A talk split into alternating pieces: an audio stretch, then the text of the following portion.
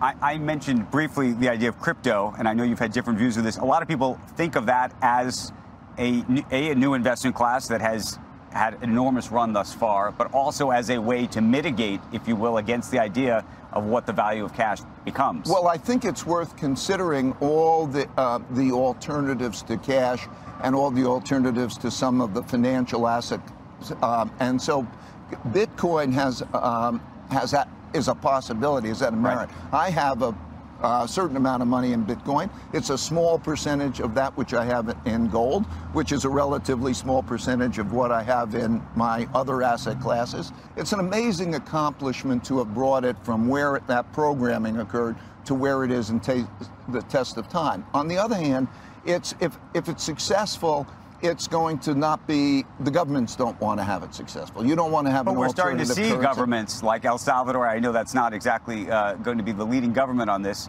but there are there are governments that may take this on. But no, no, no, no, no. Um, the you have El Salvador taking on, and you have India and China getting rid of it, and you have the United States talking about how to regulate it, and it could still be controlled. So that's right. what, what it looks and like. You if you're El Salvador and you talk about your alternative monies, you know, it's a different thing. Do you believe that regulation ultimately will make something like Bitcoin and other cryptocurrencies have a future, or do you think regulation will kill it? Well, I think regulation, I think at the end of the day, if it's really successful, they'll kill it. And they'll try to kill it. And I think they will kill it because they have ways of killing it. But that doesn't mean it doesn't have, um, you know, a place, a, a, right. a, a, value, and so on.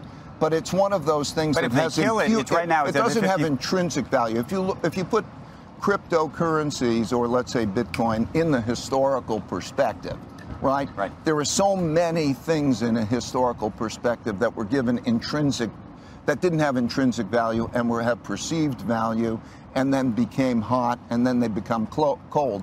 And so it could be either way. You just have to know what it is, right? right. I mean, like, it, you know, it, it could be tulips in um, in Holland you know, and the intrinsic value. It, it, so what is the value? And then there are technological changes. I don't, I'm no expert on that. I'm just trying to say that right. you asked me my, what my opinion is. Take it for what it's worth. I'm no expert on it. I think it.